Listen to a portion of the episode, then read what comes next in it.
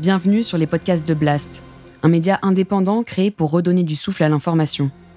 Blast vous propose un autre regard sur l'actualité, à travers des reportages, des décryptages, des enquêtes et des entretiens que nous avons décidé de convertir ici en podcast. Notre ambition, devenir votre média de référence et ainsi peser dans la bataille de l'information qui s'annonce et qui sera décisive. Les podcasts de Blast.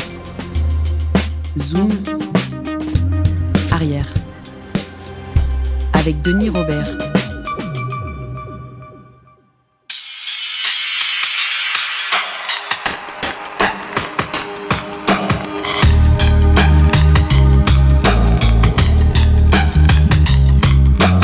Olivier Mannoni, je suis content de vous revoir. On s'est quitté il y a quelques mois.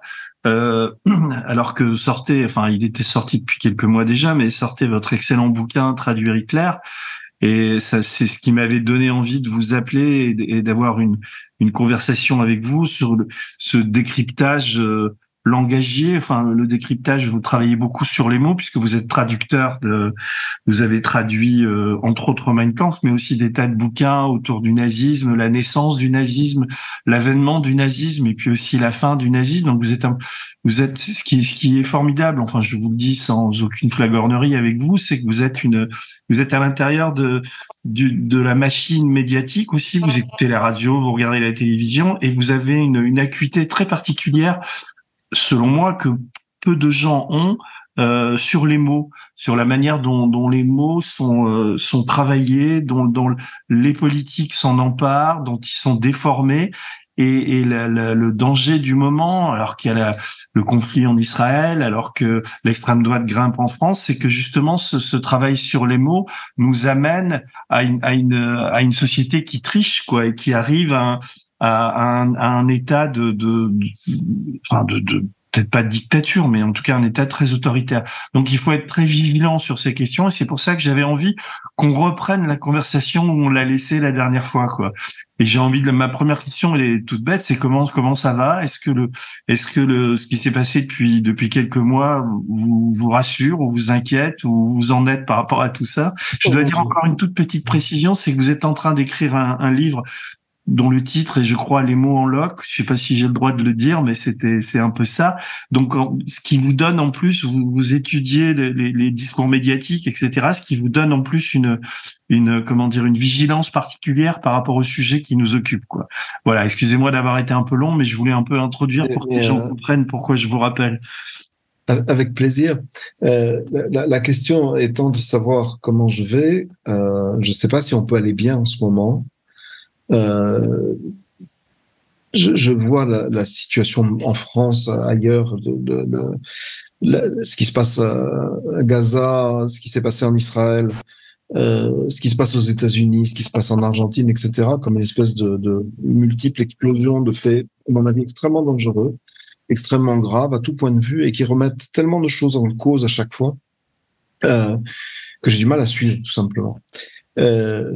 Et ce que je vois en France, par exemple, me plonge dans des abîmes de perplexité. Je veux dire, j'ai toujours été, moi, un vieux radical socialiste, laïcard et athée militant, tout en respectant parfaitement. Il y a une merveilleuse chanson de Brassens sur un curé qui révolte son visage en allant secourir un gueux, et Brassens dit, si vous, en gros, en substance, il le dit beaucoup mieux que ça, mais enfin, il dit, si vous offrez une tranche de curé, faites en sorte que ce soit pas celui-là. Voilà. Donc, j'ai toujours eu ça comme attitude, et pour moi, c'était l'attitude de la gauche, et je dois dire que je suis absolument perdu en ce moment, sur ce qui se passe. J'ai beaucoup de mal à comprendre. Mais on peut en reparler après. Ce qui m'a le plus choqué ces derniers jours, parce que ça faisait un petit peu, prédiction autoréalisatrice, mais en fait ça s'est réalisé sans moi, c'est d'entendre Trump, dont j'avais beaucoup parlé dans mon bouquin, et puis dont on avait beaucoup parlé ensemble, vous et moi. À chaque fois que je parlais de lui, je disais, bon, il y a des grosses ressemblances dans le langage, dans la confusion du langage, entre l'espèce de bouillie hitlérienne et l'espèce de bouillie trumpiste. Mais bon, attention, Trump est tout ce qu'on veut, un salopard, un type extrêmement peu ragoûtant, mais c'est pas un exterminationniste. Et quand il a été au pouvoir, il a été, c'est ce que je disais à l'époque, à peu près démocratique. Depuis, il y a eu le putsch, enfin, la tentative de putsch ratée du 6 janvier. Et puis là, avec les procès qu'il a en ce moment et cette campagne dont il espère tout simplement qu'elle va lui sauver la vie, hein, c'est-à-dire qu'il ne se sortira d'affaire maintenant que s'il arrive à être élu. Donc il fait absolument n'importe quoi pour y parvenir. Ses discours dérapent encore plus. Et il a eu la semaine dernière un terme qui, moi, m'a laissé pantois. Il a dit qu'il fallait vote out. Je suis absolument désolé pour l'accent anglais, mais je suis germaniste et en fait, j'ai jamais appris l'anglais. We will root out the communists, Marxists, fascists, and the radical left thugs that live like vermin within the confines of our country. Vote out, la vermine gauchiste, LGBT, fasciste. Alors c'est assez étonnant comme succession, etc., etc. Et ce terme « rot out », c'est une traduction, une transposition même pratiquement du mot allemand « ausrotten ». Et ce mot allemand « ausrotten », c'est exactement celui que les nazis ont choisi pour désigner l'éradication des Juifs en son temps. C'est un terme qui en Allemagne est maudit, enfin qu'on n'utilise absolument plus, même pour éradiquer des mauvaises herbes, et qui est marqué du sceau de l'infamie la plus immonde. Et Donald Trump l'a repris. Alors, on peut, c'est toujours pareil avec lui, on peut dire « oui, mais il est complètement inculte, c'est un imbécile, il ne sait pas ce qu'il dit, etc. » Sauf qu'il est entouré de gens qui savent parfaitement ce qu'ils disent, qui connaissent parfaitement l'histoire, je pense en particulier à Bannon, qui doit très certainement continuer à tourner autour. Et ce genre de provocation, moi, me glace, parce qu'il annonce, joint à son programme, il annonce des choses qui peuvent être absolument terrifiantes. Alors, je vous avoue que ça m'a échappé, cette sortie de Trump. Mais donc, il voulait éradiquer qui en dehors de… Ah bah, il veut éradiquer tous ceux qui lui plaisent pas, quoi. Donc, en gros, j'ai pas la phrase exacte, mais… fascistes aussi facilement. Dans la liste, alors, oui, il y avait les gauchistes, les wokistes et les fascistes, et puis un certain nombre d'autres personnes, voilà, qu'il fallait éliminer, quoi. Donc, voilà. Alors, c'est métaphorique, évidemment, mais tout le monde a dit aussi pour Hitler à l'époque que c'est métaphorique, et puis tout le monde a cru aussi que Trump céderait le pouvoir sans problème au mois de janvier. Voilà, c'est tout. Ce sont des choses qui sont. Enfin, je crois que la conclusion que j'en ai, c'est qu'il faut vraiment prendre les mots au sérieux en ce moment. Ah oui, ça, je crois. Vous avez dû relever, comme moi, à Jérusalem, les propos de ce ministre de Netanyahou qui parle d'animaux humains. Qu'il faut également éradiquer au Hamas, quoi. Enfin, à Gaza. Oui, tout à fait. Alors, il parle pas des Gazaouis, il parle des combattants du Hamas qui ont perpétré le massacre du 7 octobre.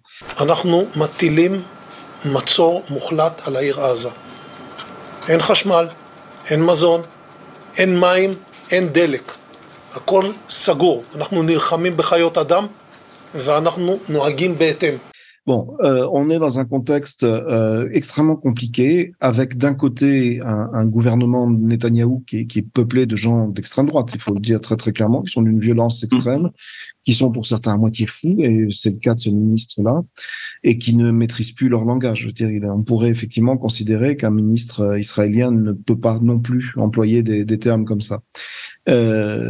Après, en face, on a aussi un mouvement dont les fondements, quand on lit les textes du Hamas, que j'ai fait aussi, c'est hallucinant. Voilà.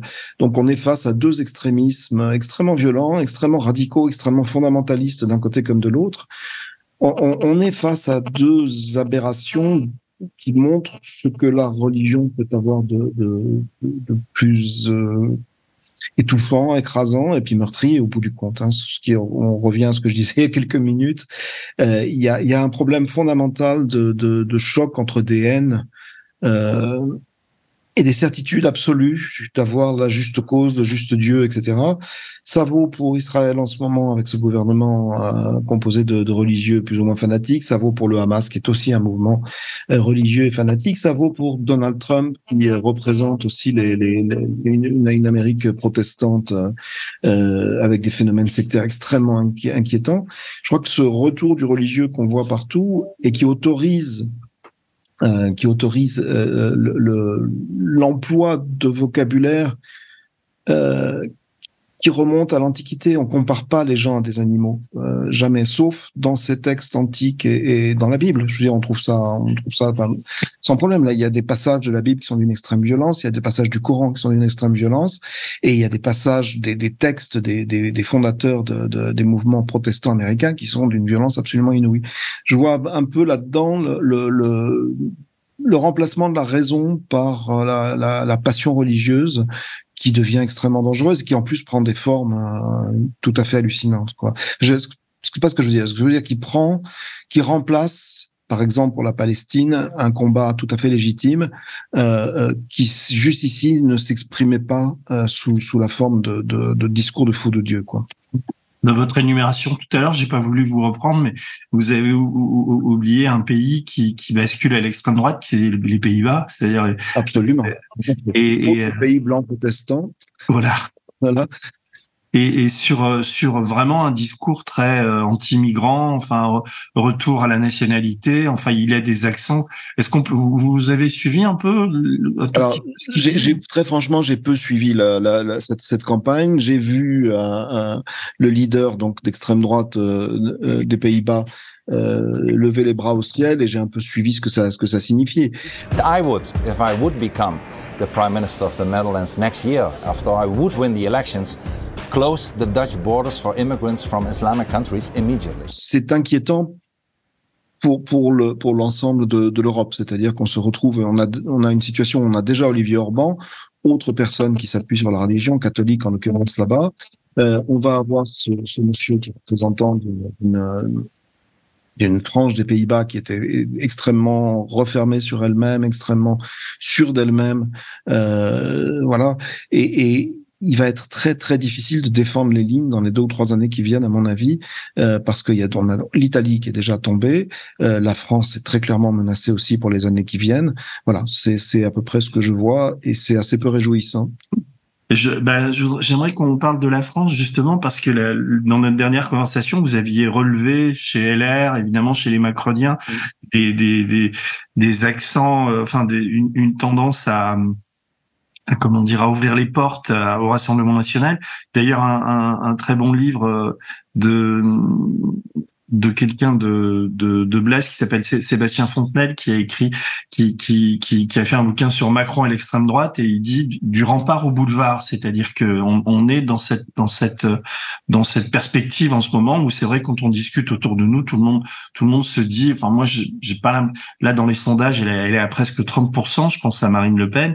Et puis, c'est vrai que, autour d'elle, et en tout cas dans les médias, on l'a vu dans le conflit entre Israël et Palestine, le travail sur les mots et sur la manière dont tout le monde devient antisémite, dont on utilise le mot fascisme, dont la gauche devient systématiquement l'extrême gauche, tout ça bouleverse nos systèmes de valeurs, et en tout cas les systèmes de valeurs médiatiques, quoi. Et je pense que le tapis rouge qu'on est en train de dérouler, c'est au départ un phénomène, un travail sur les mots et un travail sur le discours médiatique, quoi. C'est comme si on n'arrivait pas à contre-attaquer, à amener un peu de raison là-dedans. Mon propos est même pas politique ni idéologique, mais il y a une sorte d'acceptation généralisée pour dire, par exemple, que la gauche devient l'extrême gauche, dès qu'on a un propos critique à l'égard d'Israël, on devient antisémite. Enfin, je pense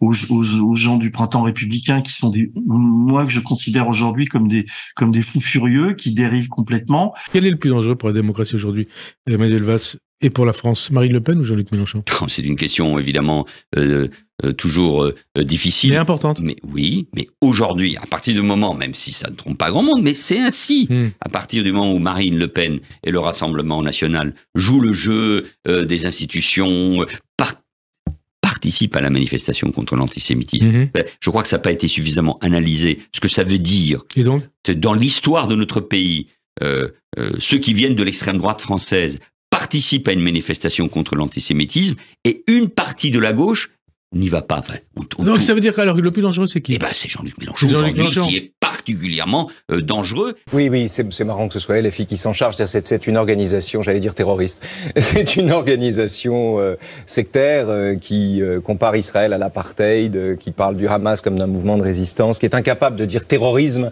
ou islamisme, qui connaît même pas l'orthographe de ces mots et qui maintenant se lève contre un racisme présumé. Chaque fois que j'ouvre ma télévision, je suis quand même édifié par la par ces débats, quoi. Mais une fois que j'ai dit ça, j'ai pas dit grand chose. Je sais pas si vous avez le même sentiment. Et ça, c'est la première chose. Et puis, si vous avez relevé aussi ces dérives langagières, et puis et comment résister à ça. C'est très compliqué. J'écoutais cet après-midi, j'étais en voiture, j'écoutais sur France Culture une émission sur la première marche des beurs. En 1983, il se passe la seule mobilisation civique qui a eu lieu en France. Une marche civique, donc politique. On conteste des pratiques racistes de la police française dans les quartiers populaires et on dénonce des meurtres qui sont impunis. Il y a 40 ans. On dirait pas. Je dirais, ça fait 40 ans que ça a commencé. J'écoutais Mitterrand qui parlait de cette jeunesse qui vit dans des conditions extrêmement compliquées. On a loupé le coche totalement à ce moment-là, c'est très clair. Ce qui se passe, à mon avis, en ce moment, c'est qu'on est à la fois pris en étau entre des mouvements politiques qui ne sont plus là que pour défendre en fait leur position, mais au sens de position pratiquement militaire, et puis une accumulation de faits qui tombent comme grêle et qui fait que on a l'impression de baisser les bras parce que ce qui n'a pas été fait il y a 40 ans nous tombe dessus aujourd'hui. Je veux dire, cette espèce de violence qui se déclenche un petit peu partout en ce moment, elle a des causes sociologiques, elle a des causes culturelles, elle a des causes dans l'éducation, etc. Mais chaque événement qui se passe, je pense à ce qui s'est passé à Crépol tout récemment, vient rajouter 10 € dans le bilto de Madame Le Pen. Et face à ça, on a peu de défense, parce que les faits sont les faits. Il y a un jeune qui se fait tuer ici. Il y a hier en Irlande trois enfants qui ont été frappés. Ce sont des choses qui pratiquement ne s'analysent plus. Je veux dire, c'est de la violence pure qui nous est présentée comme telle, qu'on n'a, nous, pas le temps d'analyser et d'essayer de comprendre. Essayer de comprendre, c'est une attitude de gauche. Prendre un fait pour donner l'interprétation immédiatement qui est la sienne, c'est une attitude d'extrême droite. Elle est beaucoup plus rapide. Elle va à une vitesse phénoménale. Si demain matin, de nouveau, il y a un drame qui est annoncé, qui s'est passé cette nuit, mais n'importe quoi, je veux dire, une bagarre à la sortie d'un cinéma, un accident, enfin une querelle sur une route ou dans un embouteillage avec quelqu'un qui a été grièvement blessé, etc. D'abord, on ne cherchera même pas à savoir qui c'est. Ça, c'est quand même la nouvelle caractéristique. Je veux dire, immédiatement, à chaque fois qu'il se passe quelque chose, c'est forcément quelqu'un alors des quartiers, quelqu'un de c'est ce d'origine de on n'a même plus la définition, si vous voulez. On en arrive à la définition qu'a donnée Marion Maréchal Le Pen hier après-midi, c'est-à-dire c'est simplement des Français de papier. Qui est responsable? Avant tout, ces terroristes, bien sûr, étrangers comme à Nice, ou Français de papier, le plus souvent multirécidivistes, enfants du laxisme pénal, enfants du regroupement familial et du droit du sol, enfants de la haine de soi, que les élites françaises ont distillé depuis des décennies dans nos esprits. Ce qui est une expression absolument incroyable, c'est-à-dire qu'il faudrait, je suppose, pouvoir prouver qu'on a les 4 grands-parents français, nés eux-mêmes de parents français, ce qui était la définition de l'arianisme en Allemagne, hein, par exemple, pour ne pas être considéré comme un Français de papier. C'était ça, être arien, c'était avoir... il fallait avoir, ne pas avoir jusqu'aux grands-parents de sang juif, comme il disait. Et là, on pouvait être considéré comme arien 100%, avec éventuellement des expertises médicales s'il y avait un doute quelconque, si vous aviez le nez un peu crochu, par exemple, même avec deux grands-mères et deux grands-pères allemands, il fallait que vous passiez devant le médecin qui déterminait. Voilà. Donc, on est dans une espèce de surréalisme conceptuel, c'est-à-dire que on a un problème de violence qui est quand même maintenant indéniable, qu'on cherche pas à résoudre réellement. Je veux dire, moi, j'attends les propos des psychologues, j'attends les propos des médecins, j'attends les propos des gens qui travaillent dans les quartiers, s'il y en a encore, pour expliquer ce qui se passe. C'est quand même un phénomène rare et invraisemblable que à intervalles réguliers, des crimes soient commis avec la même arme, selon le même processus, et dans des conditions qui font penser a priori à de la folie, c'est-à-dire que ce sont des gens qui se sentent guidés, là encore, hein, vous parlez de quoi ? Vous parlez des attaques aux poignards de Crépol ou vous parlez d'autre chose ? Alors Crépol, c'est encore autre chose, parce qu'à ma connaissance, il n'y a absolument eu aucune espèce de lien avec une voix supérieure guidant oui. Voilà. Vous faites allusion à quoi dans votre propos Je pensais aux attaques précédentes, à celles qui avaient eu lieu avant, où on avait toujours... Alors c'était le chose, est-ce qu'il a crié à la Akbar ou pas ? Ah d'accord. Voilà, okay. C'est ça, bon voilà. Mais on arrive quand même à des schémas un peu semblables. Et personne ne s'interroge dessus. La seule chose, c'est comment est-ce qu'on peut arrêter ça. Et la seule réponse qui vient, et qui est complètement stupide, c'est arrêter l'immigration. Et le débat est entièrement monopolisé par ça. Or, je veux dire, on vit maintenant, c'est terminé cette idée-là. Zemmour, Le Pen, etc. font toujours croire aux gens que, au lieu de régler des problèmes d'éducation, des problèmes de logement, des problèmes d'aménagement des quartiers, des problèmes d'emploi, on peut continuer à nourrir l'idée que on réglera le problème en virant une partie de la population française. Mmh. Voilà. Tout à l'heure, vous faisiez référence à ce que vous avez appelé la marche des beurs, et vous qui êtes attentif à la sémantique et aux mots, vous savez que le mot beurre est rejeté par justement ces marcheurs. La marche s'appelait une marche pour la réconciliation, l'égalité, etc. C'est ce que... le mot beurre a été, je crois que son inventeur, c'est Julien Drey, ça a été repris après par Mitterrand, et d'ailleurs, le mouvement a été complètement, qui était un mouvement d'une grande santé vitale, c'était vital pour ces marcheurs d'aller de monter à Paris, a été récupéré par Mitterrand, qui a créé derrière d'une manière un peu factice, avec André, etc., SOS Racisme, et que la dérive a commencé là. Absolument. Et en fait, ce mouvement, d'ailleurs, l'émission de France Culture le montrait très très bien, ce mouvement n'était justement pas un mouvement de défense de la deuxième ou troisième génération maghrébine. Il n'avait pas pris ce nom-là et il n'avait pas non plus ce but-là. C'était vraiment un mouvement de défense des quartiers, enfin des conditions de vie dans les quartiers et du rejet des gens qui habitent et qui soient... quelle que soit leur nationalité ou leur origine. Donc effectivement, vous avez tout à fait raison de souligner ça. Mais bon, on était à l'époque dans un mouvement, je me rappelle l'architecte Castro qui faisait des propositions extrêmement concrètes pour arranger les choses. Rien n'a été fait, c'est très clair. Une des premières questions liées à la question de la ville, c'est, vous prenez le bouquin de Bourdieu, La misère du monde, vous mettez un calque et vous apercevrez que plus c'est moche et plus il y a de misère. Cette fraction de la France qui est coupée du monde par des périphériques, des autoroutes, etc., par une incapacité totale à faire travailler les gens qui s'y trouvent, à briser les portes qui sont fermées, tout ça n'a pas été résolu. Et donc, quand on n'a pas d'analyse, on a la réaction instinctive, et la réaction instinctive, c'est la réaction de l'extrême droite, et c'est pour ça qu'elle s'impose en ce moment.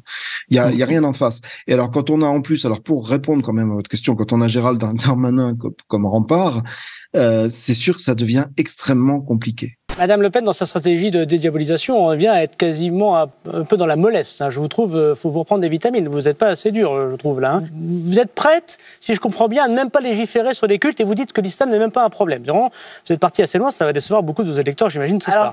Pardon, mais on a le sentiment que vous dites et que vous pensez la même chose. Madame Le Pen ne nomme pas l'ennemi. Et je trouve qu'en effet, vous êtes plus molle que nous pouvons l'être. Extrêmement compliqué d'arriver à quoi que ce soit. C'est là que vous parliez de surréalisme tout à l'heure.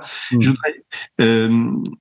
Qu'est-ce que vous avez pensé de la manif précédente là où et tout ce débat autour du Rassemblement National et de Zemmour qui viennent lutter contre l'antisémitisme, vous le spécialiste de... Ce que je constate malheureusement, c'est que l'extrême droite a quand même réussi un exploit, parce qu'elle est historiquement antisémite en France. Elle l'a toujours été. Je pense très profondément qu'elle continue à l'être. Je disais qu'il y a eu un double exploit quand même de l'extrême droite. C'est arrivé à récupérer deux choses, et pour les mêmes raisons. une petite partie, mais une partie réelle quand même, des homosexuels qui ont intégré le FN à des postes très élevés et qui se sont, en tout cas provisoirement, retrouvés dans un parti dont ils pensaient qu'ils pouvaient les protéger, par exemple, contre ce qui s'est passé avec Daesh, qui balançait les homosexuels du haut des immeubles. Bon, ça c'est le premier point. Deuxième point, ils ont aussi réussi à convaincre les Juifs français, enfin une partie des Juifs français, qu'ils avaient rompu avec la rhétorique violemment antisémite de Jean-Marie Le Pen. Pas la peine de rappeler le point de détail, le durafo crématoire, etc., bref, l'existence de races. Et donc le Front National, enfin le Rassemblement National actuel avait rompu avec ça, et qu'il était en fait devenu un rempart contre les agressions dont il pourrait être victime de la part des musulmans. C'est un tour de force politique. Et c'est extrêmement grave parce que il y a des intellectuels de renom parfaitement respectables qui se sont laissés prendre à ça. Serge Klarsfeld, pour lequel j'ai un immense respect, a tenu de ce point de vue-là des propos que je n'arrive pas à comprendre, en expliquant grosso modo que Marine Le Pen avait changé, que c'était voilà. Je pense pas. Fondamentalement, je pense pas. La logique de l'exclusion, elle s'attaque toujours, enfin, elle fonctionne toujours de la même manière. Quand vous commencez à exclure, vous excluez tout ce qui n'est pas dans la ligne. Le judaïsme français a tout à craindre d'une arrivée de l'extrême droite au pouvoir en France, au même titre que les musulmans, et que les gens, et que les athées, et que et que la gauche, etc. Il y a une escroquerie intellectuelle dans tout ça. Après, la réalité quand même en ce moment, que ce soit en Cisjordanie ou à Gaza, c'est quand même deux mouvements religieux palestiniens, le Hamas et le Hezbollah, qui affrontent un État dirigé en bonne partie par des religieux. Moi, je vois la situation comme ça. Et je peux pas la penser autrement, parce que la penser autrement, ça supposerait qu'il y ait des solutions rationnelles qu'on puisse trouver. Or, je pense que ni le Hamas, ni le Hezbollah, ni le gouvernement israélien tel qu'il est actuellement, et surtout avec Netanyahou, ne sont capables d'aborder une solution rationnelle. La solution rationnelle qu'on a failli avoir, c'est la gauche israélienne qui l'avait apportée. C'était Yitzhak Begin qui avait commencé, et Yasser Arafat qui avait pratiquement été à deux doigts d'une solution rationnelle, intelligente, et à peu près satisfaisante pour tout le monde. Voilà, c'était des gens, Arafat, je ne sais pas si on peut le qualifier comme ça, mais je pense que si, mais en tout cas, Yitzhak Begin, certainement, c'était des gens de gauche. C'était des gens qui ne travaillaient pas, enfin qui ne se fondaient pas sur leur foi, même s'ils en avaient une, pour réfléchir, qui tentaient d'avancer avec un esprit humaniste, avec des solutions rationnelles. Pour moi, c'est ça la gauche, c'est rien d'autre. Le Hamas, le manifeste du Hamas, c'est pas un texte de gauche. J'ai entendu dire que socialement, je ne sais plus qui a dit ça, que sociologiquement c'était un mouvement de gauche. Non, c'est pas vrai. Un mouvement religieux extrémiste qui prône l'annihilation d'un autre peuple, puisque c'est quand même de ça qu'il s'agit, n'est pas un mouvement de gauche pour moi. Voilà, et au nom d'un dieu encore moins. Mais d'ailleurs, juste avant le 7 octobre, enfin dans les mois précédents, il y avait d'immenses manifestations de la gauche israélienne. Quand je dis immense, c'était des centaines de milliers de personnes qui se battaient pour que c'était tout le problème de la Cisjordanie et qui voulaient que la Cour suprême israélienne rejette les propositions de Netanyahou. Et tout ce mouvement a été arrêté. Enfin, il y a des parties en miettes. Et là, je sais pas. Là, enfin, je veux pas faire de parallèle avec l'Occident parce que c'est pas tellement mais quand même depuis quelques années, Israël est gouverné par un gouvernement d'extrême droite, quoi. On a un gouvernement israélien qui depuis longtemps maintenant est trusté par des gens qui sont pas sympathiques et qui n'avancent pas, et ils font partie du problème. Mais de la même manière à Gaza, on a un gouvernement qui est là depuis 16 ans sans élection, qui a liquidé un bon nombre de Palestiniens qui n'étaient pas d'accord avec. Je crois que le chiffre est d'à peu près 300, donc ça fait quand même pas mal. Le Hezbollah est soutenu par l'Iran, dont on peut pas dire non plus exactement que ça soit une démocratie rationnelle. Voilà. Donc c'est une situation qui, à mon avis, de tous les côtés, est extrêmement problématique. Et je pense pas qu'on puisse réduire ça ni d'un côté ni de l'autre à une Je pense que c'est une situation qui nous prouve simplement que la pensée rationnelle est absolument nécessaire et indispensable. Comment on peut le qualifier alors, Netanyahou? Il est favorable à un régime autoritaire. C'est pas un démocrate. Est-ce qu'il a des tendances fascistes? Est-ce que je vais trop loin si je dis ça? Alors non, je dirais. Enfin, Israël est une démocratie qui connaît, comme beaucoup de pays, y compris le nôtre, des tendances autoritaires extrêmement fortes. Les lois que préparait Netanyahou et qui ont provoqué en partie ces gigantesques manifestations sont des lois scélérates, mais on en a aussi. Bon, le problème de Netanyahou, c'est qu'il est dans un pays où la montée du religieux est extrême et où, par conséquent, les gens qui représentent ce mouvement religieux ont un pouvoir tout à fait excessif et tout à fait disproportionné, d'autant plus que le système électoral d'Israël, pour ce que j'en connais, leur donne une place très supérieure à ce qu'ils représentent. Voilà, c'est ça. Bon, après, Netanyahou est un bonhomme qui n'est pas fréquentable, à mon avis. Mmh. Mais il est quand même incroyablement soutenu par la France et par on a vu une manifestation organisée par la présidente de l'Assemblée, le président du Sénat. Il y a quand même un soutien. D'ailleurs, elle a utilisé le mot inconditionnel à Israël au lendemain du 7 octobre. Il y a là aussi, et inconditionnel, c'est quand même un mot qui pèse lourd. Je veux redire ici qu'Israël est un pays ami, à qui je veux réaffirmer, au nom de la représentation nationale, notre totale solidarité et notre soutien inconditionnel. Oui, c'est son mot.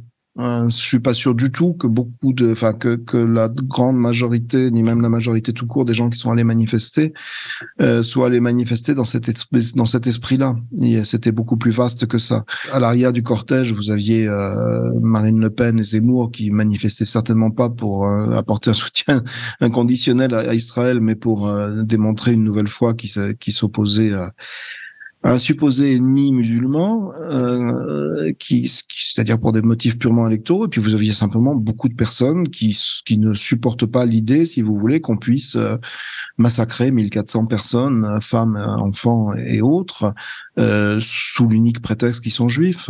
C'est tout. Je veux dire, c'est pas plus bête que ça. Je sais pas comment vous dire. L'antisémitisme, c'est le summum de ce qu'on a atteint jusqu'ici dans le radicalisme de la bêtise haineuse. Défendre, alors pas forcément Israël, mais au moins défendre les Juifs qui y vivent, même si je soutiens la présence et l'existence de l'État d'Israël en soi, c'est aussi poser des barrières contre la suite. Je veux dire, il faut vraiment être clair que le jour où, de nouveau, un mouvement d'éradication, pour reprendre ce que disait Trump, des Juifs recommencera où que ce soit, et pour quelque raison que ce soit, les cibles suivantes, ça peut être absolument n'importe qui, mais en particulier les musulmans. D'ailleurs, c'est déjà le cas. Je veux dire, si vous, le terrorisme de Daesh ou d'Al-Qaïda, qui est aussi un terrorisme antisémite, la rhétorique antisémite, ou en tout cas anti-israélienne, fait vraiment partie de leur rhétorique. Les premières victimes de ces groupes-là, c'est les musulmans, numériquement. Et de très très loin, je veux dire, le rapport est de 1 à 10 000 parmi leurs victimes. Il y a pas de, je veux dire, défendre l'idée que d'abord Israël peut exister et que une situation de conflit ne justifie pas qu'on organise sciemment le massacre de 1400 personnes dans des conditions qui visiblement sont atroces. Je pense que dire ça justifie une manifestation. Après, chacun tire, comme d'habitude, la couverture à soi. Ça, c'est un peu... je dirais pas que c'est normal, mais malheureusement, c'est l'état politique de la France. En 2015, quand il y a eu la grande manifestation après le Bataclan, je n'avais pas vu de discussion du même type. Mmh. On est 8 ans plus tard, on arrive à voir d'abord le Front National qui s'incruste, et puis effectivement dans le communiqué d'appel à la manifestation, il y avait des choses assez intrigantes, on va dire ça comme ça. Voilà. Vous pensez à quoi ? Ben, je pense, alors déjà la phrase que vous avez citée, puis il y en avait une ou deux autres du même type, sur le refus de l'islamisme. Je veux bien. Enfin, moi, je refuse aussi l'islamisme, comme je refuse l'intégrisme catholique, comme je refuse l'intégrisme protestant, l'intégrisme juif, et s'il y en a, l'intégrisme bouddhiste, et je crois qu'il y en a un. Donc voilà. Mais ça n'avait rien à faire là, dans cette manif-là. Soit on fait une manifestation juste pour rappeler que la France est un pays qui défend des principes, et notamment l'intangibilité de la vie humaine, et encore plus parce que on a eu Hitler chez nous, sur notre territoire, l'intangibilité de l'existence juive là où elle s'est installée, en partie. On défend ces principes-là. On ne défend pas la possibilité de déchoir les gens de leur nationalité en queue de cortège, et la lutte contre. Alors, c'était l'islamisme, mais on aurait pu mettre le wokisme, on aurait pu mettre tout ça. On ne fait pas de politique avec ça, voilà ce que je veux dire. Depuis qu'on s'est parlé, est-ce que vous avez relevé dans les discours médiatiques, est-ce que vous regardez beaucoup la télévision, vous écoutez beaucoup la radio? Parce que pour écrire votre bouquin, là, les mots en loc, comment vous travaillez? Est-ce que vous en... Je travaille avec la radio, je prends des notes, je lis beaucoup les journaux, Le Monde notamment, et puis je me promène énormément sur les réseaux sociaux, qui sont une mine d'informations. Je prends les choses avec les pincettes, parce que... Mais voilà, je fais ça... Et vous avez relevé quoi, enfin, comme phénomène ou comme tendance, comme dérive, comme est-ce qu'il y a des anecdotes ou des propos qui sont passés sous les radars, mais que vous avez pu relever et qui à l'aune de vos travaux et de vos réflexions pourraient nous faire réfléchir? Alors, il y en a qui sont absolument évidents, hein. Gérard Larcher, où Yann Pivet prennent des positions de droite. Ce sont des gens de droite, ça m'a toujours paru. Ça m'a toujours paru simple. Je vous dirais que moi, ce qui me fait le plus peur, c'est quand je vois des continents en dérive qui se touchent. Voilà. Moi, ce qui m'a choqué, une chose que j'ai vue très très récemment, c'est le soutien de Rivarol et d'Alain Soral à Jean-Luc Mélenchon. Alors, il y est pour rien. Je veux dire, c'est pas lui qui est allé le chercher. Mais ça veut dire qu'il y a quelque chose qui se passe dans la dérive des langages qui est pas normal. C'est pas possible qu'on se retrouve là-dessus. C'est pas possible qu'on se retrouve avec des gens qui sont dans les deux cas des néo-nazis qui approuvent un discours de gauche. C'est qu'il y a un problème. Alors soit il y a un problème chez eux, mais comme eux sont des rocs de bêtises et qui bougent pas, ça peut pas être ça. Soit il y a un problème ailleurs. Et ça me cause beaucoup de soucis parce que oui. Vous pensez pas comme certains que Mélenchon dans l'attitude qu'il a eu, ok, il a pas eu beaucoup de compassion à l'égard d'Israël. Ça c'est, il a eu, on peut même. Moi c'est mon cas. Quand je me suis dit, il a pas été malin parce qu'il aurait pu dire la même chose et faire passer le message en ayant d'abord un message de compassion à l'égard de ce qui s'est passé. Si nous acceptions de caractériser comme terroriste une action de guerre, nous la soustrayons au droit international. Le droit international ne prévoit aucune dénomination de caractère terroriste. Les deux seules organisations qui ont été montrées par l'ONU comme organisations terroristes sont Al-Qaïda et Daesh. Point final. Et depuis quand crime de guerre est une imputation d'un niveau plus tendre que terrorisme? Depuis quand crime contre l'humanité est une douce euphémisation du terrorisme? Non, c'est l'inverse. C'est au contraire sa caractérisation précise. Car voyez-vous, quand on dit crime de guerre, c'est comme si on faisait comme si toute guerre n'était pas un crime. Le crime de guerre, c'est un stade de plus dans l'horreur de la guerre. Mais quand même, il est le gardien de quelque chose, de sémantique aussi.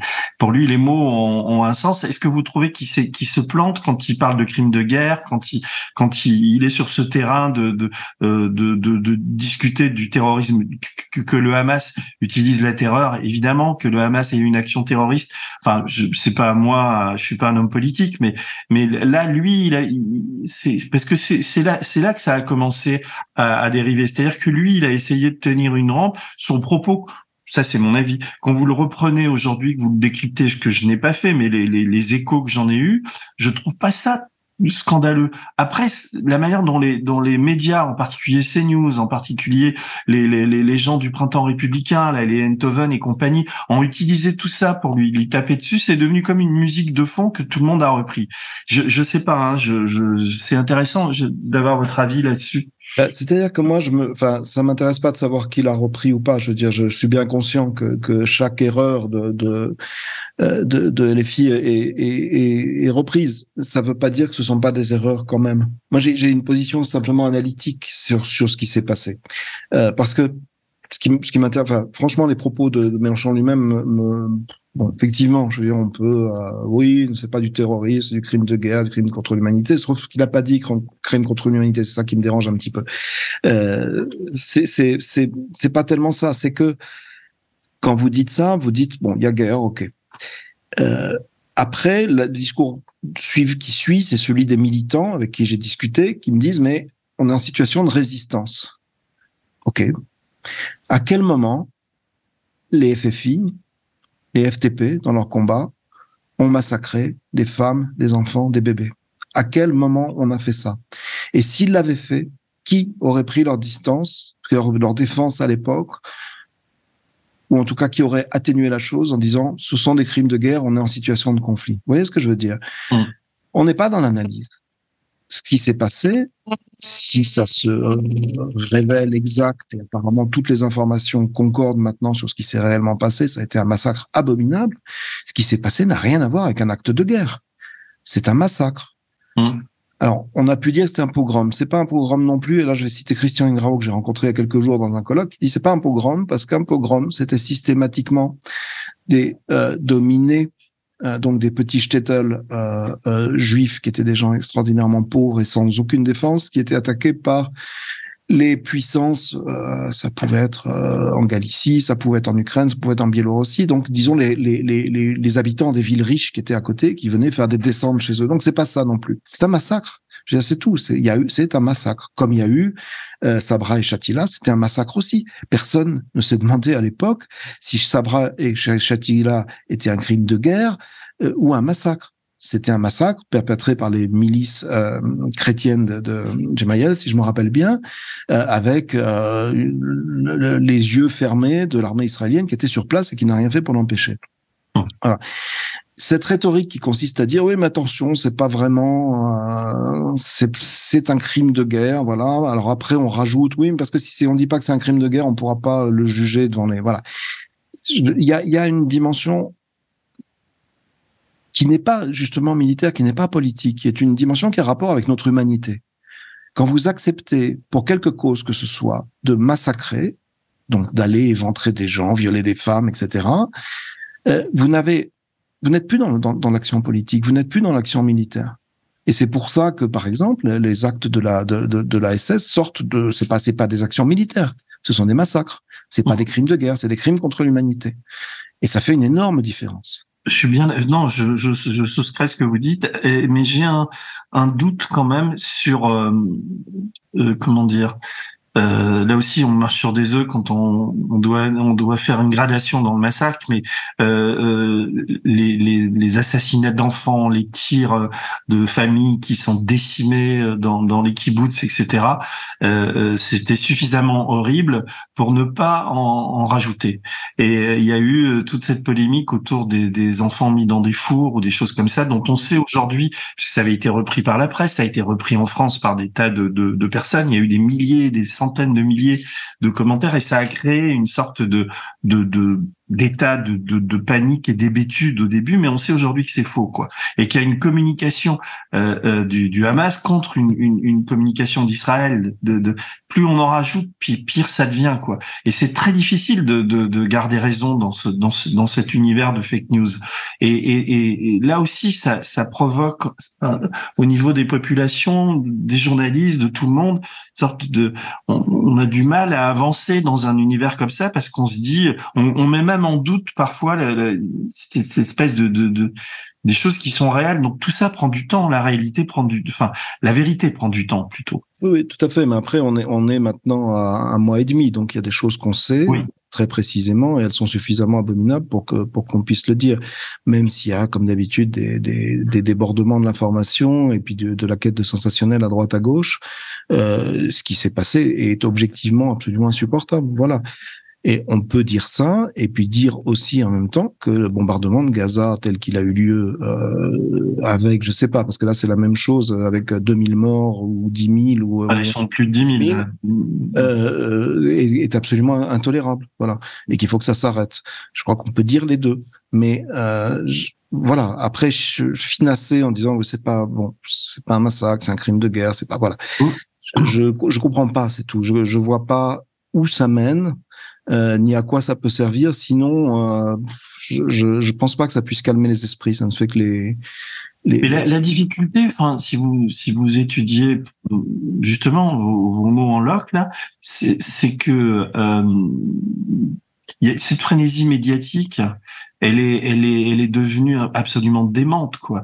LFI aujourd'hui s'inscrit un rapport trouble, plusieurs l'affirment à tout le moins, avec l'antisémitisme. LFI a un rapport trouble avec la violence, l'appel à l'insurrection, une logique révolutionnaire.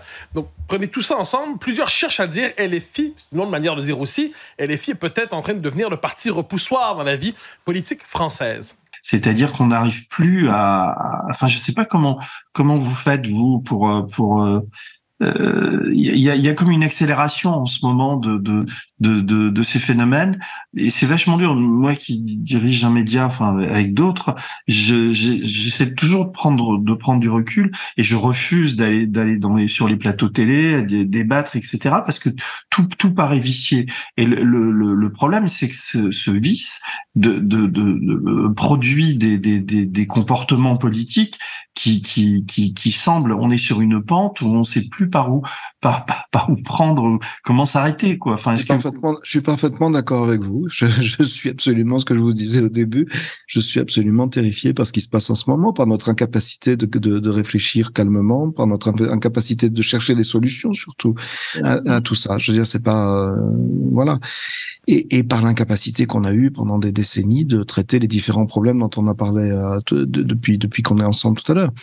Il y a aussi un empilement de lâcheté, de volonté de fermer les yeux, de volonté de prendre des solutions de facilité qui débouchent après sur des solutions totalement inextricables. Et on y est très clairement. Parce que là, il y a un, comment dire, si on raisonne en termes de gauche et de droite, on est dans une...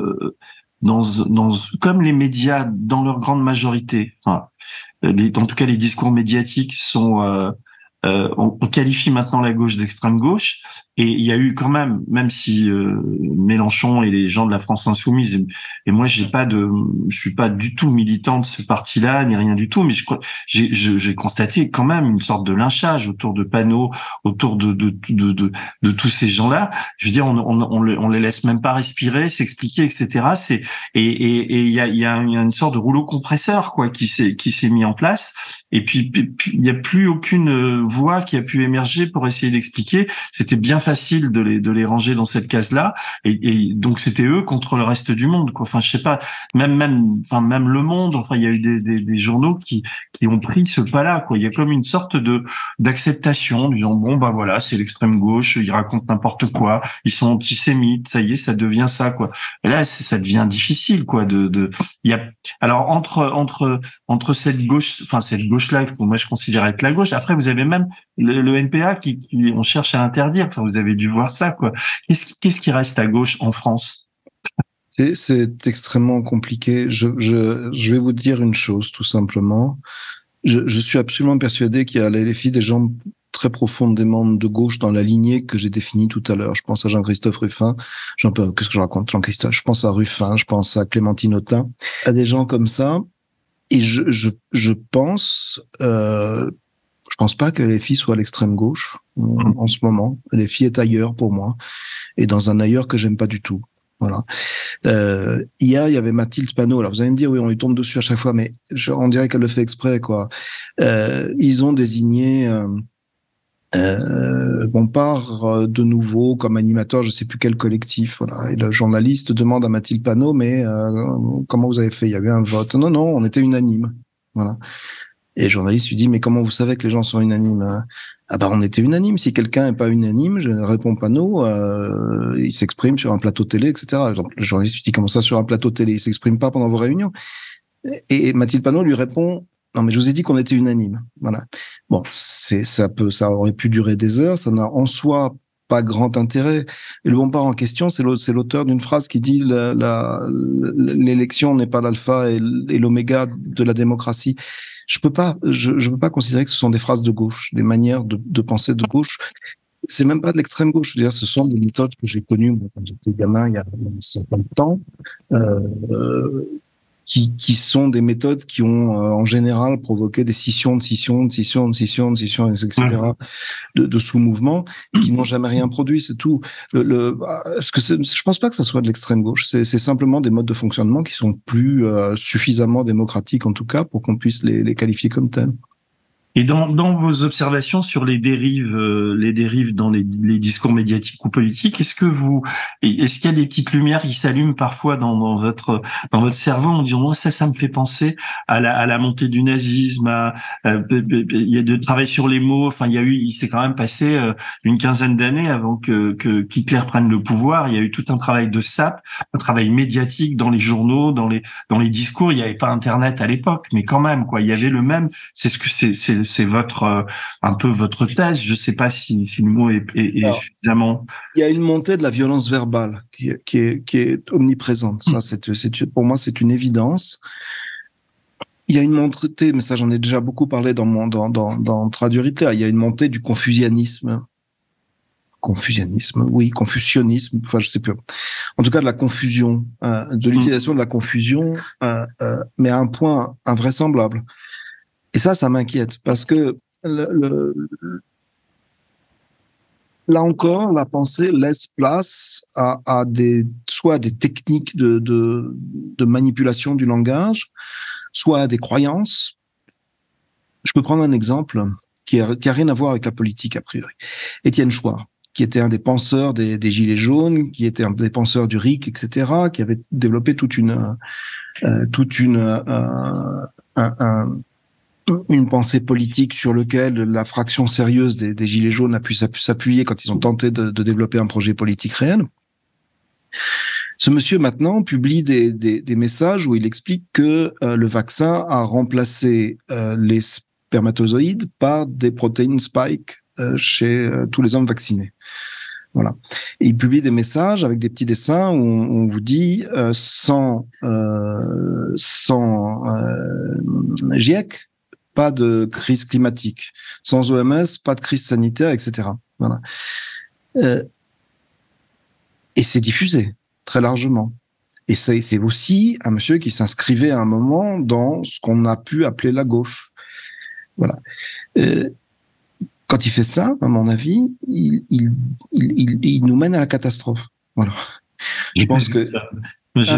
J'ai pas relevé ça. Enfin, je suis pas... J'ai une histoire particulière avec lui, puisque c'est moi qui l'ai interviewé au moment de sa fameuse phrase sur les chambres à gaz. Et je suis l'objet depuis cette interview qui remonte à presque 3 ans maintenant d'une campagne il y a encore aujourd'hui sur les dans les réseaux sociaux, je suis sans arrêt attaqué comme si j'avais voulu monter un complot contre lui, alors qu'au départ quand je fais une interview, je me pose des réelles questions, mais je m'attends pas du tout à ce qu'il aille sur ce terrain-là quoi. Et j'ai vu d'ailleurs que des gens que j'apprécie beaucoup. Je peux sourcer, hein. Je peux sourcer. C'est son compte Twitter. Début novembre, j'ai pas la date, mais je crois que c'était le 3 ou 4. Et il écrit, le professeur Arne Buchhardt, pathologiste allemand, présente un diaporama troublant, révélant que chez les hommes vaccinés, la protéine de pointe du vaccin Covid a entièrement remplacé leur sperme. Et ensuite, il cite, si j'étais une femme en âge de procréer, je remettrais en question le projet de fonder une famille avec un partenaire vacciné. Non. Ah oui, non, j'avais pas vu ça. Alors, j'ai vu qu'il était défendu. J'en tire aucune conclusion, sinon sur la dérive générale du langage et de la Voilà, alors juste après là sur mes notes, j'ai Soral qui attaque Marine Le Pen en lui disant tu marcheras pour Israël en bonne soumise. On peut plus réfléchir à des choses comme ça, c'est pas possible. Oui, non, mais vous allez chercher loin quand même, Soral et tout ça. Enfin, mais voilà donc il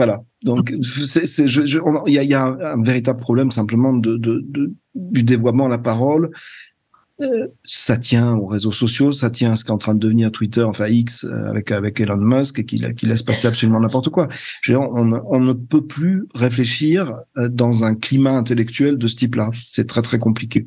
Mais parfois, la justice nous donne des leçons de sémantique, quoi. Je pense au procès qu'il y a eu entre Rokhaya Diallo et Raphaël Enthoven. Elle lui dit qu'il est un harceleur, il l'attaque en diffamation là-dessus, et elle peut le tribunal l'a entendu, c'est-à-dire il l'a effectivement harcelé d'attaques qui étaient à la limite des attaques très violentes sur Twitter, etc. Lui a attaqué pensant qu'il allait gagner, il a perdu, quoi. Mm-hmm. Le tribunal a dit effectivement Enthoven a harcelé cette dame. C'est-à-dire que heureusement, d'ailleurs, les procès en diffamation servent un petit peu à ça, quoi. C'est-à-dire à un moment donné, vous êtes après, ça prend du temps, quoi. Alors ça prend du temps, ça prend énormément d'argent. Là, en l'occurrence, c'est entre deux personnages publics qui sont d'ailleurs tous les deux des vrais personnages publics. Je veux dire, ils ont une vraie parole. Donc Diallo a une parole tout à fait cohérente. Enthoven aussi dans son registre. Je veux dire, c'est un vrai procès à l'ancienne, quoi. Voilà, ça a un sens. Après, quand vous voyez des médecins qui sont systématiquement maintenant entraînés devant les tribunaux parce que ils tentent de rétablir la vérité face à des charlatans, des escrocs, c'est beaucoup plus problématique. Donc la justice, à mon avis, sert pas à grand chose en fait. On a vu tout à fait récemment là il y a eu une affiche, je sais plus dans quelle ville, un peintre qui a fait une affiche avec Attali qui peut en marionnettiste avec un anime, je crois. Bon, voilà, toute personne qui a travaillé ne serait-ce que 6 mois sur l'histoire du nazisme, hein, c'est pour répondre un peu à votre question précédente, c'est exactement ce que ça veut dire. C'était la reprise des affiches du Stürmer, le journal de Strasser, donc de la frange la plus extrémiste du nazisme, parce qu'ils avaient aussi des extrémistes chez les extrémistes, et c'était une caricature typiquement antisémite. Et il y a eu une plainte d'Attali et le tribunal l'a débouté. Ils disent, mais non, c'est pas antisémite, on montre en marionnettiste, c'est tout. Mais c'est ce qu'on a dit aussi à propos de Villepin tout à l'heure. Mmh. Il peut parfaitement dire, ça n'a rien d'antisémite, je parle des puissances de l'argent, point terminé. Enfin, quand même, les messieurs n'y est crochu avec quand on tire vraiment les dessins de l'iconographie de l'époque et que la justice n'est pas capable de les reconnaître parce qu'ils ne connaissent rien, je suppose, on arrive quand même dans des situations assez dramatiques. Mais il y a aussi un vieillissement du mot, c'est-à-dire une transformation du sens. Je pense, en vous entendant, je pensais à De Gaulle, quand De Gaulle, dans une allocution que j'ai revue aussi sur les, dit que Israël est un peuple de dominant, qui parle de la domination des Juifs, je crois le mot, qui, comme si il y avait une sorte de nature dominante chez l'homme religieux juif. Oui, c'est parce qu'il a fait. Mais il faut quand même pas oublier que De Gaulle, qui a totalement changé après, vient quand même de la France maurassienne, de la vieille France catholique, avec un antisémitisme absolument ancré dans les têtes, et que ça ressortait, c'est tout. Mais comme ça ressort chez Villepin, je pense que c'est des choses qui sont quasiment naturelles et qui ont très très longtemps fondé l'antisémitisme français, qui était un antisémitisme de principe, un antisémitisme inné et transmis de génération en génération. C'est ça qui est ressorti. J'ai pas l'impression que c'est une question comme ça, mais que cet antisémitisme-là, se développe. Par contre, l'autre, qui est plus en réaction au conflit israélien, c'est-à-dire une sorte de haine primaire à l'égard d'Israël, donc des Juifs, ces histoires de tags. Là, on a l'impression, et les médias y participent, c'est-à-dire que plus vous allez taper sur les, vous parliez de l'islam, mais derrière il y a les musulmans, plus les discours se lâchent, et ils se lâchent quand même sur CNews, c'est quand même une folie, quoi. Mais totalement. Donc en face, vous avez une sorte de réaction réaction primaire un peu idiote, quoi, qui est bon, bah, mais c'est pas du tout le même type d'antisémitisme, c'est presque pas le même mot, quoi. Enfin, je sais pas si vous voyez. Oui, je suis d'accord avec vous, ça devrait pas être le même mot. C'est mais bon, après, voilà, on fait avec ce qu'on a.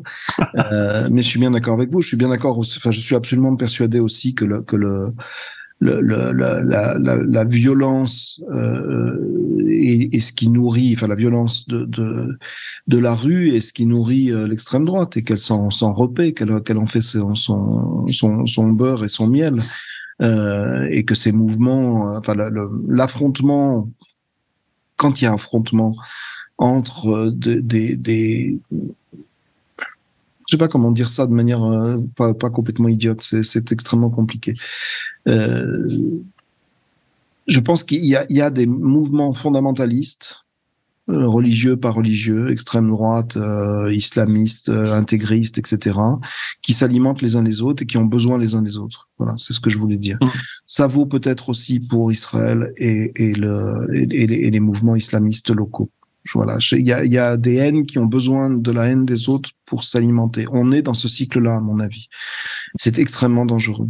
On sait aujourd'hui que le Likoud et Netanyahou donc a financé le Hamas via le Qatar, etc., et que c'était important pour eux de financer ces mouvements fondamentalistes pour briser les militants qui voulaient la paix, les militants palestiniens, quoi. Donc il n'y a pas que ce cas-là dans l'histoire, hein, je veux dire, c'est une vieille tactique d'énormément de gouvernements qui est d'aider les extrémistes et quand des figures de paix émergent, on les empoisonne ou on les bute, quoi. Donc c'est pour ça que, enfin bon, là on va pas donner le moral aux gens qui nous écoutent, mais je voudrais revenir à la France. Il y a aussi un truc qui s'est joué autour de l'immigration et des lois Macron. Vous avez relevé là je parle de la droite soi-disant. La dernière fois qu'on avait parlé, on avait du mal d'ailleurs à trouver une frontière entre le Rassemblement National ou certains propos tenus par des leaders du RN et des leaders de LR, quoi. Là ils ont continué. Je pense à Ciotti, je pense à Wauquiez, je pense à d'autres. Ils ont fait feu de tout bois là ces derniers mois là, sur les problèmes migratoires. On accueille trop d'étrangers, 500 000 en situation légale l'année dernière, qu'on ne peut plus les assimiler et que cela présente des dangers pour notre pays en termes d'insécurité, en termes de communautarisme. Non, ils font feu de tout bois et surtout ils jouent avec le feu à mon avis, parce que enfin, j'aime pas ce mot. La communauté musulmane en France, ce sont à 97% des gens qui travaillent, qui ont une famille, qui sont installés, qui sont intégrés, qui ont des... Voilà. Quand on remarque même qu'ils font partie d'une communauté, c'est pour ça que je mets le mot de communauté entre triple guillemets.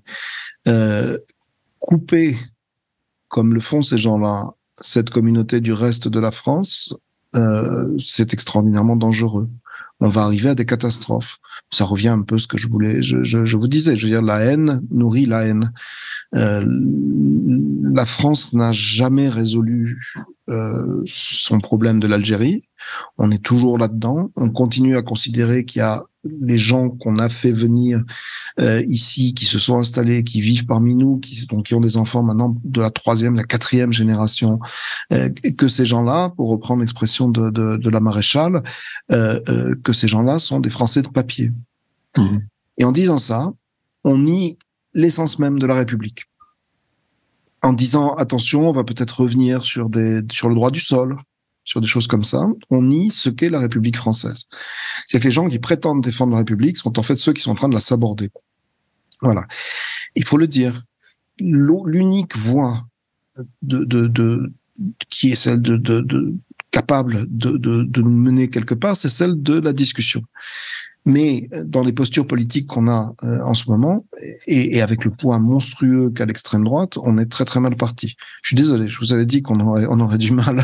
Mais non, mais je cherche pas absolument des notes d'espoir, mais j'essaie de voir. Est-ce que vous pensez que justement pour les écouter au quotidien, que dans la Macronie, en tout cas autour de cet hypercentre que veut Macron, il y a une prise de conscience possible possible, des digues qui pourraient être reconstruites, ou alors que, parce que c'est là que ça se joue aussi, ou alors que on laisse les clés de la boutique à Marine Le Pen et à LR, quoi. Enfin, et ça va être la catastrophe est déjà là. Je suis incapable de vous le dire. Je suis pas analyste politique. J'ai énormément de mal à comprendre ce que fait Macron de manière générale. Je constate simplement que rien n'est fait d'efficace et qu'on attend le prochain basculement, c'est-à-dire le moment où le nouvel homme providentiel viendra face à l'extrême droite nous tirer pour la 45e fois de risque de ce qui se passe en Italie ou de ce qui se passe aux Pays-Bas, et je pense que c'est un comportement totalement suicidaire, extraordinairement dangereux, et qui dans 3 ans ou 4 ans risque de ne pas fonctionner du tout. Voilà, c'est tout ce que je pense. Après, effectivement, l'attitude, je tombe là sur une déclaration de M. Carucci, donc qui est LR, qui dit si effectivement on a la possibilité de voilà, si le président de la République ouvre le champ du référendum et que cela devient possible sur l'immigration, nous serons demandeurs d'un référendum pour lever les verrous constitutionnels sur l'immigration. Voilà, ça c'est typiquement le genre de phrase que j'adore parce qu'elle veut strictement rien dire. Lever les verrous constitutionnels sur l'immigration, ça veut dire quoi ? C'est une phrase qui... Le sous-texte, c'est remettre les étrangers, enfin remettre des quotas, mettre les étrangers hors de France, mieux... Tout ça, c'est constitutionnel. Ça veut dire, par exemple, renvoyer des gens des gens qui n'ont pas de lieu de lieu où arriver. C'est ça que ça peut vouloir dire. Ça veut dire renvoyer des Français. Ça peut vouloir dire ça aussi, des choix de la nationalité. Tout est possible. Quand vous prononcez une phrase comme ça, vous ouvrez toutes les portes. Est-ce que vous avez relevé que Meloni en Italie, qui évidemment a fait un programme, son premier argument c'était sur l'immigration, les rejetés, etc.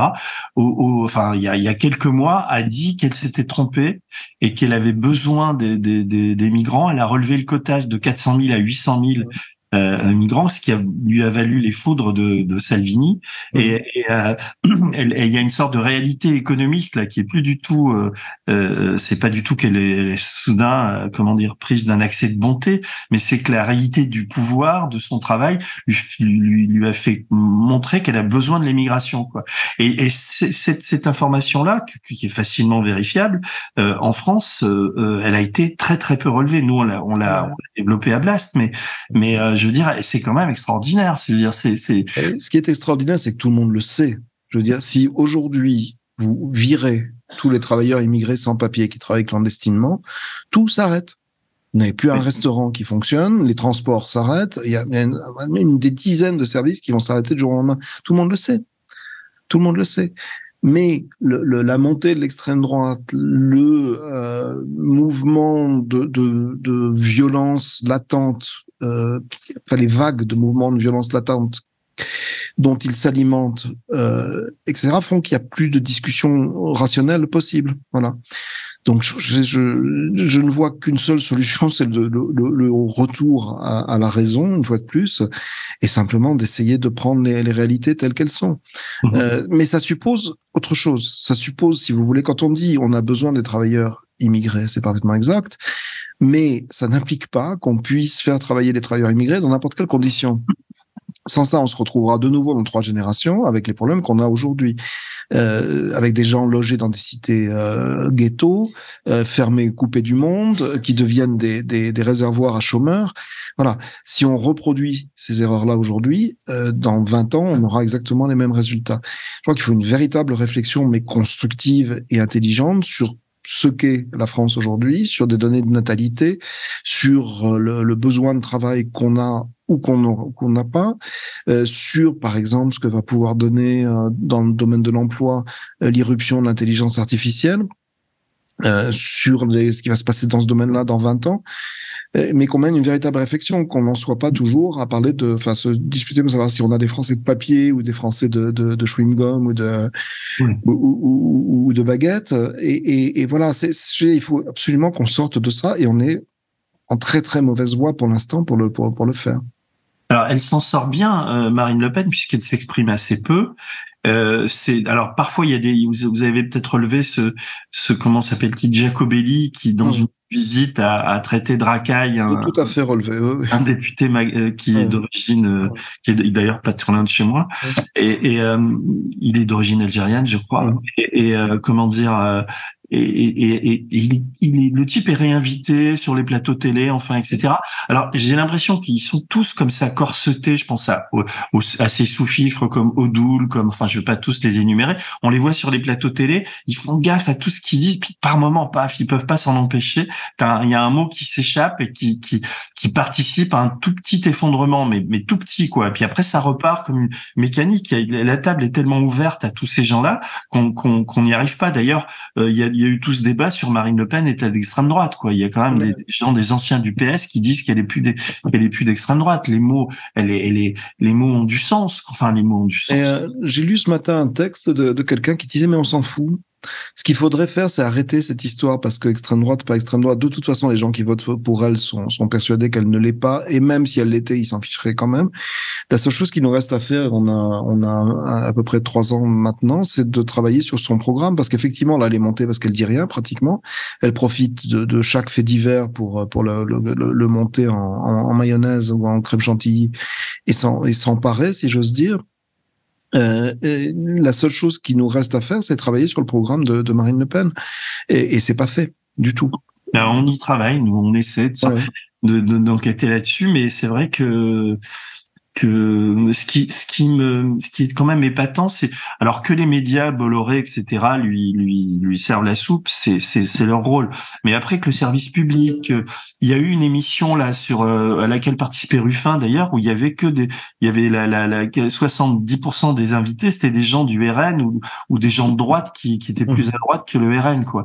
Donc il y a comme un basculement qui s'opère, et il y a une absence de culture de ces animateurs, il y a une absence de animateurs, enfin ils sont soi-disant journalistes, mais il y a voilà, j'ai l'impression que j'arrive pas à comprendre comment ces gens-là, je pense aux journalistes là en l'occurrence, ne voient pas la catastrophe qu'ils sont en train de créer, quoi. Il y a, enfin bon, une fois que j'ai dit ça, j'ai pas dit grand-chose, hein. En tout cas moi j'essaie de contrecarrer ça avec Blast, mais c'est quand même épatant, quoi. Enfin il y a j'imagine que vous, quand vous êtes sur votre bouquin, chaque jour, vous notez des trucs, vous dites, ah, quand même, chaque fois qu'on touche le fond, non? Oui, tout à fait. Non, c'est l'absence de réplique. J'essaie de vous retrouver un autre exemple que je crois que j'ai pris ce matin, justement. Oui, je vois passer l'empereur anti-woke, là, de Valeurs Actuelles. Mais enfin, c'est bon, là, ça. C'est à Geoffrey Lejeune, là, ou non? C'est plus Lejeune maintenant, donc, c'est ce qui le. Ah oui, c'est les mecs de Valeurs Actuelles, ouais. Oui, mais oui, l'exemple, c'est toujours le même, hein. C'est quand Villepin tient cette phrase sur le poids de la finance, sur les artistes, sur les... Il n'y a pas un journaliste pour lui dire, mais qu'est-ce que vous dites? Vous pouvez préciser votre pensée, ne serait-ce que ça. De qui vous parlez? Personne ne l'a fait. Ouais. Bon, ça pose effectivement un problème majeur. Alors, j'aime pas attaquer les journalistes en général. Il peut y avoir le poids des institutions, notamment dans une chaîne comme CNews, elle est absolument évidente.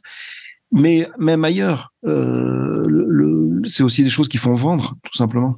C'est-à-dire que à chaque fois, ça va. La preuve, on en parle. À chaque fois, Villepin déclare ça. Je sais plus sur quoi c'était. C'était sur TF1. Villepin déclare ça. Ça veut dire qu'il va y avoir des tweets, qu'il va y avoir etc. Du buzz, que les gens vont aller revoir les passages de l'émission, qu'on va avoir des podcasts qui vont être revus, et donc on fait gonfler les chiffres. Donc, je crois qu'il y a aussi une mécanique de ce type-là qui est absolument catastrophique. Je pense qu'on a des journalistes extrêmement compétents en France, hein, qui pourraient faire très très bien leur travail s'il n'y avait pas cette pression qui n'est pas la pression d'une main obscure, mais qui est la pression simplement de la nécessité de faire du chiffre, de faire de l'audience, et qui est devenue aujourd'hui le principal critère de fonctionnement d'une chaîne de télévision, d'une station de radio. Vous avez l'impression que le service public protège Macron, enfin, écoutez, je sais pas. Moi, je suis un grand fanatique de France Culture. Je suis branché dessus en permanence. J'ai entendu des émissions assez violentes sur Macron. J'ai entendu des émissions assez violente sur pas mal de monde, et puis des émissions très complaisantes parfois aussi sur telle ou telle personne, et des émissions, surtout des émissions de recherche et de et d'information, voilà. Après, bon, est-ce que j'ai protégé Macron là aujourd'hui? J'en ai pas beaucoup parlé. C'est pas le plus intéressant, c'est ça le problème, c'est qu'il a Macron est un neutron, si j'ose dire. Moi, ce qui m'intéresse, c'est les électrons et les protons. Vous voyez ce que je veux dire? C'est pas c'est lui, il fait partie du problème, mais c'est pas le problème. Vous continuez à traduire là? Vous avez des traductions? Non, toujours, oui, tout à fait. Lié à la montée du nazisme encore ou... J'essaie de changer un petit peu. Là, j'ai deux romans en ce moment qui n'ont absolument aucun rapport, mais qui sont passionnants. Et puis oui, je vais retravailler pas sur la montée du nazisme, mais sur les camps, malheureusement, parce qu'on a toujours pas fini d'étudier ces horreurs. Qui sont quand même, je reprends nos discussions sur ce qui s'est passé le 7 octobre, qui sont quand même devenus le prototype de l'abomination dans la mentalité des gens. Et vous disiez, les gens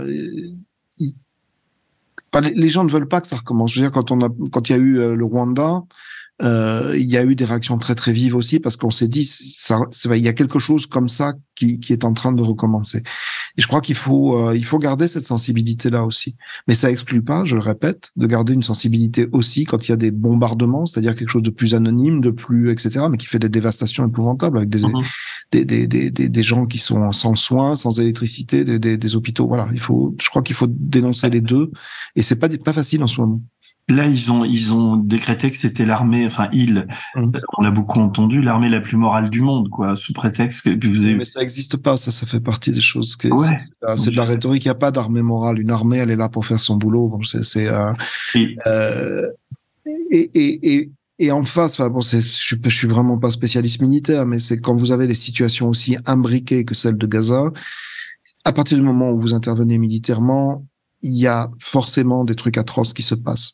Et à partir du moment où vous déclenchez avec un massacre, une intervention qui était inévitable, et il le savait parfaitement, vous acceptez aussi qu'il se passe ce qui va se passer.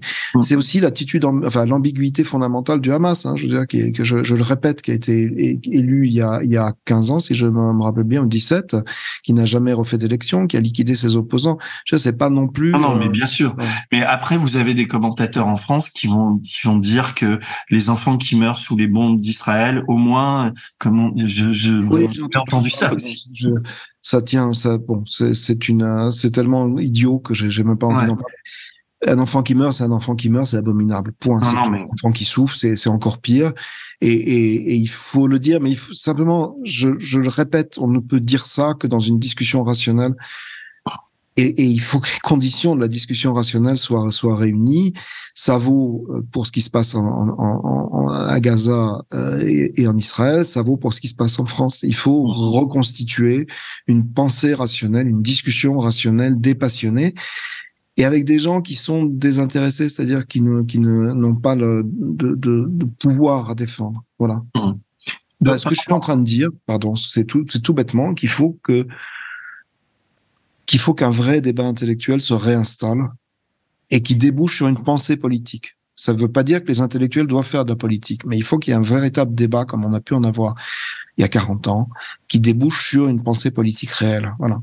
Et sur le cadre de solutions à une crise qui maintenant, chez nous, je veux dire, la montée du Front National, qui est une crise très très profonde, qui nous affecte durablement et qui risque de nous mener vraiment à une catastrophe, elle remonte quand même maintenant à près de 25 ans, si je ne m'abuse. Ce que vous disiez tout à l'heure, vous parliez de la marche des beurs, pour la réconciliation et l'égalité, qui était à peu près le signal où Mitterrand et la gauche a raté le coche à ce moment-là, quoi. Et puis après, ça a été c'était votre propos liminaire, au début. Ils ont raté le coche parce qu'au lieu de tenter de récupérer ça pour des besoins politiques électoraux, il fallait tenter de construire quelque chose avec. Et dans cette marche, on ne demandait que ça. Alors là, les témoignages que j'ai entendus là-dessus, c'était vraiment que ça, il y avait que ça. Vous avez toujours les opportunistes qui cherchent à profiter de l'occasion, mais c'est absolument normal. Mais tous les acteurs de l'époque voulaient vraiment construire quelque chose et on s'en est abstenu. Mais je suis, un spectateur attentif de tout ça, puisque ma fille Nina, qui est réalisatrice, a réalisé le documentaire qui s'appelle Marche ou Rêve, pour France 5, qui va sortir dans une semaine. Donc, je l'ai vu cette semaine. Et c'est pour ça que je suis très informé de toutes ces questions aussi. Et c'est une de ses amies qui a fait l'émission de France Culture, que je connais aussi, quoi.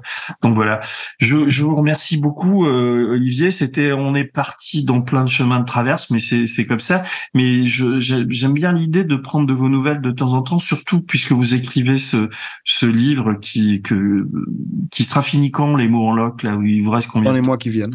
Dans les mois qui viennent. Ouais. Est-ce que, c'est ma dernière question, est-ce que dans l'intuition du livre, la raison pour laquelle vous avez commencé à réfléchir et à l'écrire avec ce titre-là, et où vous en êtes aujourd'hui, est-ce que votre pensée a avancé? Est-ce que l'idée que vous vous en faisiez, elle est différente de ce que vous vivez aujourd'hui, ou est-ce que c'est pire? Enfin, comment vous êtes par rapport à votre livre et à votre propos? J'ai commencé vraiment à travailler il y a près de 6 mois maintenant, en me disant sur le discours français qu'on a à l'heure actuelle, on a un nombre d'aberrations, de contradictions monstrueuses, de non-dits, etc. Et depuis, j'ai été submergé. C'est-à-dire que je voyais des clapotis et je me suis pris une énorme vague. Donc j'essaie de trier tout ça, de mettre ça en ordre et d'en tirer quelque chose de, je dirais pas d'intelligent, ça serait très présomptueux, mais en tout cas qui puisse éclairer un tout petit peu, ouvrir un tout petit peu des portes sur la possibilité d'instaurer ce que j'ai dit, c'est-à-dire au moins une clarté des termes dans lesquels on pense. Voilà. Précisément que dire ils sont d'extrême gauche, s'arrêter et se dire qu'est-ce que c'est, qu'est-ce que ça veut dire, ce sont des démocrates, qu'est-ce que ça veut dire, donc, ils sont d'extrême droite, qu'est-ce que ça veut dire et qu'est-ce que cache l'apparente dédiabolisation, comme on dit, de l'extrême droite en France, qu'est-ce qu'il y a sous les mots qu'ils emploient. Or les mots n'ont pratiquement pas changé. Bon, j'attends avec impatience ce livre et on fera en tout cas une émission au moment de sa sortie. Et merci d'avoir pris le temps un peu de discuter. Je sais pas je vais appuyer sur stop là sur le bouton, quoi. Et puis donc on se donne rendez-vous pour dans je sais pas, en espérant que qu'on soit toujours dans une ce qui ressemble à une démocratie, quoi. Mais... oui, c'est le problème. Alors je sais pas si vous avez, j'aurais aimé que le titre soit pas, c'est pas ce titre-là en plus, soit pas mentionné. Je sais pas si vous avez la possibilité de couper ça au montage. Mais si c'est pas le titre-là, c'est pas grave, non? Bah c'est presque le même, hein. Ça c'est la langue en loc en fait. Ah, je vais couper et on en parle tout de suite et ouais, j'aurais pas dû. Alors je coupe. On verra. Si vous avez aimé ce podcast, s'il vous a été utile, n'oubliez pas de nous mettre des étoiles ou de le partager autour de vous ou sur vos réseaux sociaux. Blast est un média indépendant, et si tous nos contenus sont en libre accès, c'est grâce au soutien financier de nos blasters et abonnés. Pour nous soutenir, faire un don unique ou mensuel, rendez-vous sur blast-info.fr/soutenir. Blast, c'est aussi une web télé, disponible sur YouTube et Peertube, et présente sur tous les réseaux sociaux. Alors suivez-nous pour ne rien rater de nos contenus, et abonnez-vous à notre chaîne YouTube.